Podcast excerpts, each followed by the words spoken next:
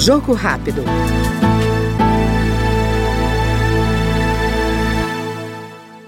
O deputado defensor Stélio Denner, do Republicanos de Roraima, fala sobre a importância da Defensoria Pública, instituição permanente e essencial à função jurisdicional do Estado.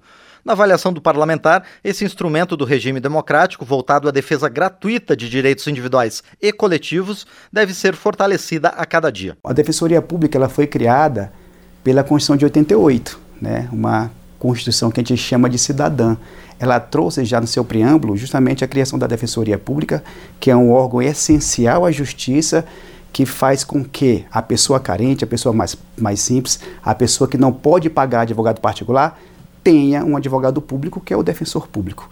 Então, no Brasil todo, todas as defensorias públicas de todos os estados já foram instaladas, devidamente instaladas. Então, o que nós temos que fazer agora é fazer com que, por exemplo, seja cumprida a Constituição Federal, né, que diz que temos que ter defensores públicos e defensoria públicas em todas as comarcas do Poder Judiciário, onde estão instalados em todos os municípios. Mas isso nós vamos conseguir com um tempo.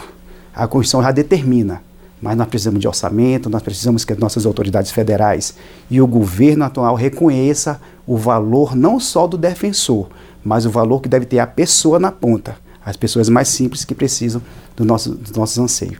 Com o governo federal, né, que agora está no, neste, nessa gestão, a Defensoria Pública pode ter uma participação muito efetiva na construção de um Brasil melhor.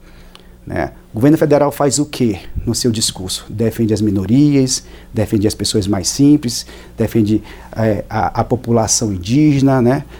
Todo, tudo isso é matéria de defesa da Defensoria Pública.